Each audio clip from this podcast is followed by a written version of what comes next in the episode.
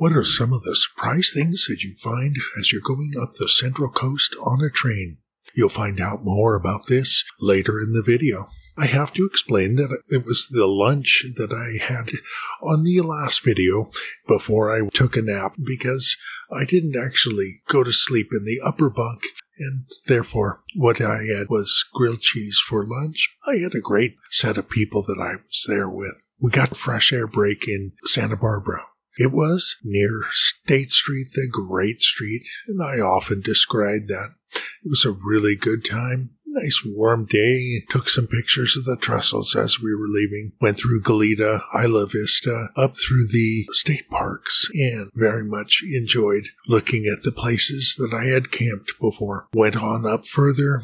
Eventually, we went past Vandenberg Air Force Base, and then we started going inland towards San Luis Obispo. I got out at San Luis Obispo and did some pictures of the California Surfliner as well as our train that was there the Amtrak Coast Starlight 14. It was soon after that that I had taken my nap, slept all the way up until approximately somewhere in the Salinas Valley. And at that point, it was about time to get up and get ready for dinner. And I really had a good uh, dinner of flat iron steak. Enjoyed it very much. The desserts on Amtrak have to be tried in order to find out how really good they are. You should do a short train trip with a lunch sometime just so you can find out. Huge portions, very wonderfully sweet.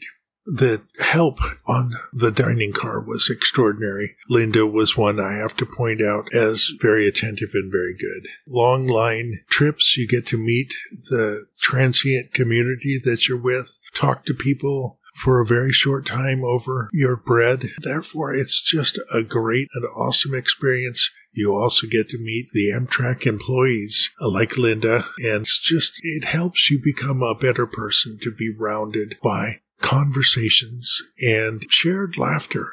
We continued up into the evening. It was about the Sacramento area that I fell asleep and did not wake up again until the next day, which was in Northern California, right next to Mount Shasta.